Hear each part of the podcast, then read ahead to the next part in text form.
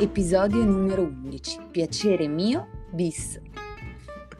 Buongiorno Alice, buongiorno a tutti. Non ciao devo urlare, Nico, devo... ciao ansiose, buongiorno. Lo svegliamo, parlo un po' più piano, oggi sussurriamo almeno all'inizio.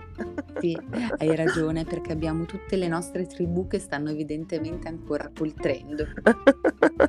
allora abbiamo deciso comunque di, di registrare lo stesso questo episodio perché sentivamo un po' il bisogno di tornare sull'argomento dell'ultima puntata che è stato per noi un po' delicato e riassumiamo per chi non l'avesse sentito ma comunque è disponibile perché è l'episodio numero 10 e um, abbiamo parlato di sessualità, che cosa implica eh, per la mamma, che cosa implica per la famiglia, che cosa implica per le donne che hanno appena avuto un bambino o che hanno un bambino piccolo. Ne abbiamo parlato anche altre volte, no? Mm, abbiamo raccontato come è normale sentirsi diverse dopo eh, il parto, non avere magari tutta questa eh, friccicore questa eh, gran voglia, diciamolo pure, ehm, nel momento in cui eh, abbiamo un bambino piccolo, ma perché cambiano tutta una serie di cose, quindi dobbiamo essere un po' meno ansiosi in questo. Anche perché Nico,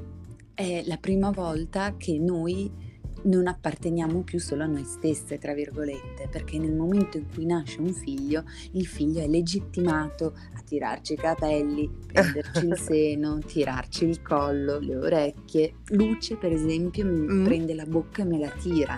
Dai! No? mi mette le mani dentro le orecchie, dentro la bocca quando deve dormire. Sì, sì. Ehm, comunque i bambini, soprattutto nelle, nelle, prime fasi della loro vita, sono molto eh, dediti a mm, mm cercare il contatto fisico con le mamme. Questo impone anche che le mamme siano sempre costantemente a loro disposizione. Certo. Il corpo delle mamme sia costantemente sempre a loro disposizione, per cui forse anche questa cosa che durante il giorno veniamo continuamente sollecitate, toccate e siamo continuamente disponibili verso i nostri figli fa sì che il nostro è come se la nostra anima si unisse al corpo e dicesse "Mo basta, mo sì, sera mi lasci brava. in pace". Mi ricordo benissimo questa sensazione di anche Luca, no? che aveva sempre mi manipolava molto no? in tutte le parti del corpo e io arrivavo alla sera e dicevo ma basta, non mi sfiorate più, voglio starmene, statemi lontano. È mio, il corpo è mio. Esatto. no, e poi è anche vero poi che c'è questo amore immenso, questa immensa bolla di amore nella quale tu sei con tuo figlio ed è un amore sublimato, per cui diciamo che anche certi istinti da donne ehm, non ti vengono. E poi ehm, rido, no? Perché sai, no? Eh, quando eh, parli con, con, chi ha più esperienza, ti dice, ah, noi donne possiamo stare anche anni senza fare sesso. L'uomo è l'uomo che non riesce neanche per un mese. Allora è da qua che ti partono le paranoie, no? Eh sì, sensi dici, di colpa ma... anche, no? Di dire esatto. non sono... Ma anche perché poi è come se uno non capisse che non è come accendere una lampadina, dire ok, basta, ma accendo un secondo. Brava C'è Nico. tutta una serie di cose, no? Che deve Soprattutto per noi donne, perché ricordiamoci esatto. che per noi esatto. donne, al contrario dell'uomo che per l'uomo è più meccanica questa mm. cosa, mm, per mm. noi donne invece è molto più mentale. Esatto, cioè, noi esatto. comunque, diciamolo, chiamiamolo col loro nome, non riusciamo a raggiungere l'orgasmo se non c'è prima tutta una serie di foreplay, come chiamano i nostri Sì, devi anche essere un po' predisposto mentalmente, no? Pensa quando andavi in vacanza col gitano, andavi via due giorni, adesso io mi immagino però quando andavi via ti veniva anche voglia di mettere in valigia il vestito più carino, sexy, la biancheria la sceglievi con una certa cura Ora io credo che quando vai via due giorni l'ultimo pensiero è il tuo bagaglio sexy, ma avrai, eh, avevo preso tutto per luce, le pappe, le cose. Il, no, il mio unico pensiero quando vado via due eh. giorni è speriamo che Luce dorme, dorma tipo la tuta. Speriamo che piova così stiamo in hotel a guardare la a dormire. Stupendo, mi ricordo, mi ricordo. Però poi passa questa cosa, eh, non ti preoccupare. Ecco, io non ho neanche più della biancheria sexy, anche, anzi io farei un appello, se qualcuno ci sta ascoltando a un negozio di lingerie, ricopritemi di lingerie sexy, perché ho solamente maglie della salute tutte ormai. Ma sì. E mutandoni postpartum. Ancora. Allora, secondo me vale la pena appunto affrontare anche così, ridendo, no, questo argomento come abbiamo un po' affrontato tutti quelli che riguardano le ansiose, ma c'era eh, un discorso su cui secondo me vale la pena tornare e qui esce fuori più la mamma che diciamo la donna interessata alla biancheria intima, che è come affrontare questo discorso anche con i ragazzi, perché eh, quello della sessualità è sicuramente un argomento ehm, un po' difficile da affrontare anche con loro. Um, io ho un figlio adolescente, quindi sono nel pieno, no? nel clou del, del momento insomma, in cui bisogna affrontare questo argomento, per te magari è ancora, anzi magari è sicuramente presto, però mi sembrava interessante no? quando Eva ci ha raccontato come eh, parlarne in maniera più libera anche in famiglia sia, sia utile per tutti. Assolutamente Nico, tra l'altro io sai che sono qua che aspetto delle tue tips perché appunto per noi è ancora lontano, però eh, l'unica cosa che ho letto e sto leggendo è ehm, quella che tutti sono abbastanza concordi nel dire di chiamare le cose con il loro nome, mm. vale a dire eh, non la patatina e il pisellino ma il, il pene. Esatto, e... normalizzare, no? Se, credo che questo sia un po' la, la cosa giusta da fare o comunque non dare, ehm, piuttosto fermarsi un attimo quando non si, da, non si sa dare la risposta giusta, non si sa spiegare e dire in modo molto onesto, guarda, di questo argomento in questo momento non sono pronta a parlarti, però aspetta, ne parliamo sicuramente, no? Eh, io sto leggendo invece un libro um, che è di Alberto Pellai, credo che tu lo conosca perché è uno psicoterapeuta dell'età evolutiva ed è un ricercatore anche molto attivo sui social. Eh, a me piace seguirlo sulla pagina di Facebook perché quando ci sono delle notizie di attualità un po' crude, insomma, da eh, digerire o comunque da far passare, lui ha sempre un punto di vista molto particolare. Ehm, è papà di quattro figli, quindi questa cosa mi serve anche per dire, ecco, ok, ha l'esperienza dello studio, ma ha anche l'esperienza della vita in casa, cioè mette in pratica quello che studia e quello che dice, che è un po' quello che noi eh, cerchiamo di fare no? nel costruire questa comunità di mamme, condividere quella che è la nostra esperienza. Allora, vi dicevo di questo libro che si intitola Tutto, to- Tutto, troppo presto ed è Educazione sessuale dei nostri figli nell'era di internet, perché questo è un capitolo secondo me fondamentale, no? è una cosa che ci distanzia ancora da quella che è stata l'esperienza con i nostri genitori. Eh, non so se tu Alice hai avuto dei genitori che ti parlavano di questi argomenti, no. però sicuramente... No, io ricordi, sai eh. che stavo proprio pensando a questo quando stavamo introducendo mm. l'argomento e ehm, personalmente, vabbè, mio padre, assolutamente, mio padre mm. credo che tuttora che ho avuto una bambina pensa che sia vergine. e, ehm, per mia madre, eh, devo dire, ehm, ogni lei è sempre, mia mamma viene dagli anni 60, per cui comunque è sempre stata molto libera, mm. eh, soprattutto anche nel...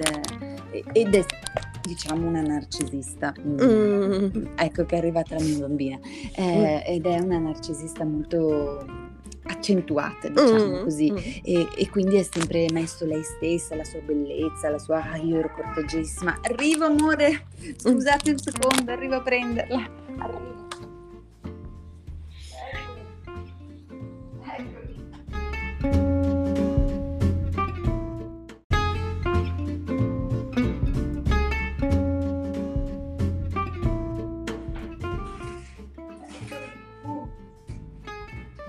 Dicevo, mia mamma è sempre stata una persona molto, molto, molto narcisista, per cui ha sempre raccontato delle sue avventure in maniera anche molto libertina, molto... Mm. Eh, però non è mai andata nello spirito, cioè quando andava magari un pochino di più e mi diceva ah no perché noi donne dobbiamo e mi raccontava, dicevo mamma ti prego basta perché proprio ah, non potevo immaginare, no? Questa cosa qua era una cosa tremenda. Quindi in realtà questa cosa sul come affrontarlo con luce, io appunto, vabbè, adesso non mi sono ancora posto il problema. Certo. Però ecco, ci penso ogni tanto e dico, ma Mm, mm, mm. No, infatti io eh, ho ovviamente cominciato a pensarci perché come dicevo l'età di mio figlio è quella che eh, si avvicina di più a questo tipo di discorso, ho anche ragionato sul fatto di come era stato affrontato dai miei genitori con me. E non era stato, eh, sim- semplicemente non l'hanno mai affrontato, ma la cosa che c'è di diversa oggi e che noi sicuramente non abbiamo avuto è l'accesso a internet, cioè ora i ragazzi le loro informazioni le prendono online. E questo è mh, mm, potenzialmente molto pericoloso ovviamente. Anche perché ehm, c'è questo, eh, questo nuovo eh, social che si chiama OnlyFans, se non mm, sbaglio, mm. sbaglio no? nel quale proprio il sesso è mercificato, nel senso... Okay. Ehm, non esiste, è come se per i ragazzi non esistesse più una sensualità da sviluppare e così quello che viene con la sensualità, per cui ehm, tutto il mistero, la, la, il gioco, la piacevolezza e l'empatia e l'amore che deve esserci dietro a questa cosa, perché anche il sesso, ricordiamoci che ehm, l'energia sessuale è un'energia di guarigione potentissima, no? E nel momento in cui si sprigiona, si sprigiona soprattutto tra persone che si amano. No? Certo. Adesso Inf- senza andare nel, nel, finto cattolicesimo o nel, nel, nella metafora o mm. nelle cose già dette, però secondo me questa è una cosa, è un punto che tu hai tirato fuori molto importante perché ormai i ragazzi sono abituati a pensare al sesso come una categoria merceologica e non più come un una sensualità, un, un gioco, un, un, mistero, no? Cioè, que- accendi OnlyFans e addirittura, e addirittura facendoti vedere nudo guadagni e puoi diventare milionario al mese. Mm, mm, mm, mm, Questo è proprio eh, l'inferno eh, del voyeurismo, no? Il, il fatto del... Mm, del, del, dell'usare il proprio corpo, eccola, mm-hmm. dell'usare il proprio corpo semplicemente come un fine e, il corpo degli altri. Amore. Esatto, infatti il, l'autore Pellai dice proprio questo nel suo libro, no? che ehm, alla fine il rischio è quello di cadere più che nel discorso di com'è il sesso, di com'è l'amore, nel discorso della pornografia, cioè quello in cui ehm, non, non, hanno importanza i sentimenti, ma è solo una risposta eh, meccanica, un... Um, non considerare l'altro, ma considerare soltanto il proprio piacere. Quindi quello che noi genitori dovremmo fare è eh, sicuramente raccontare in modo diverso la sessualità a partire dalle emozioni, a partire dalle relazioni che si instaurano con l'altro. Poi pensiamo, e qui apro solo la parentesi, al discorso in cui viene proposto eh, magari anche eh, il sesso su, su internet o, o, su materiale pornografico, no? il, il ruolo della donna molto passivo, è l'uomo che decide tutto, eh, l'obiettivo è soddisfare l'uomo, cioè quindi poi c'è anche tutto questo capitolo che ovviamente andrebbe ridimensionato, no? È un, un, discorso difficile da fare coi figli, però alla fine ehm, quello che si consiglia in questo libro è che ehm, bisogna, è fondamentale eh, essere presenti, cioè far sentire ai nostri figli che anche su questo argomento possiamo parlarne. Eh, sai qual è il problema? Che è difficile perché di nuovo la società non ti aiuta.